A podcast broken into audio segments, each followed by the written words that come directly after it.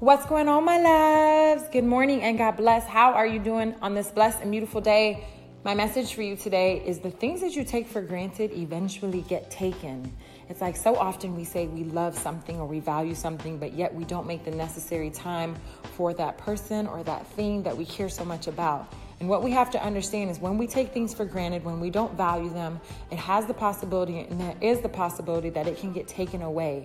So, what are you paying attention to? What are you focusing on?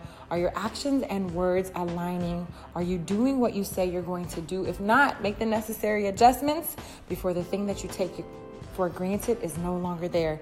I love you all to life. I want to wish you a blessed, a beautiful, an amazing, and abundant, a freaking spectacular day. Talk to you later. Smooches.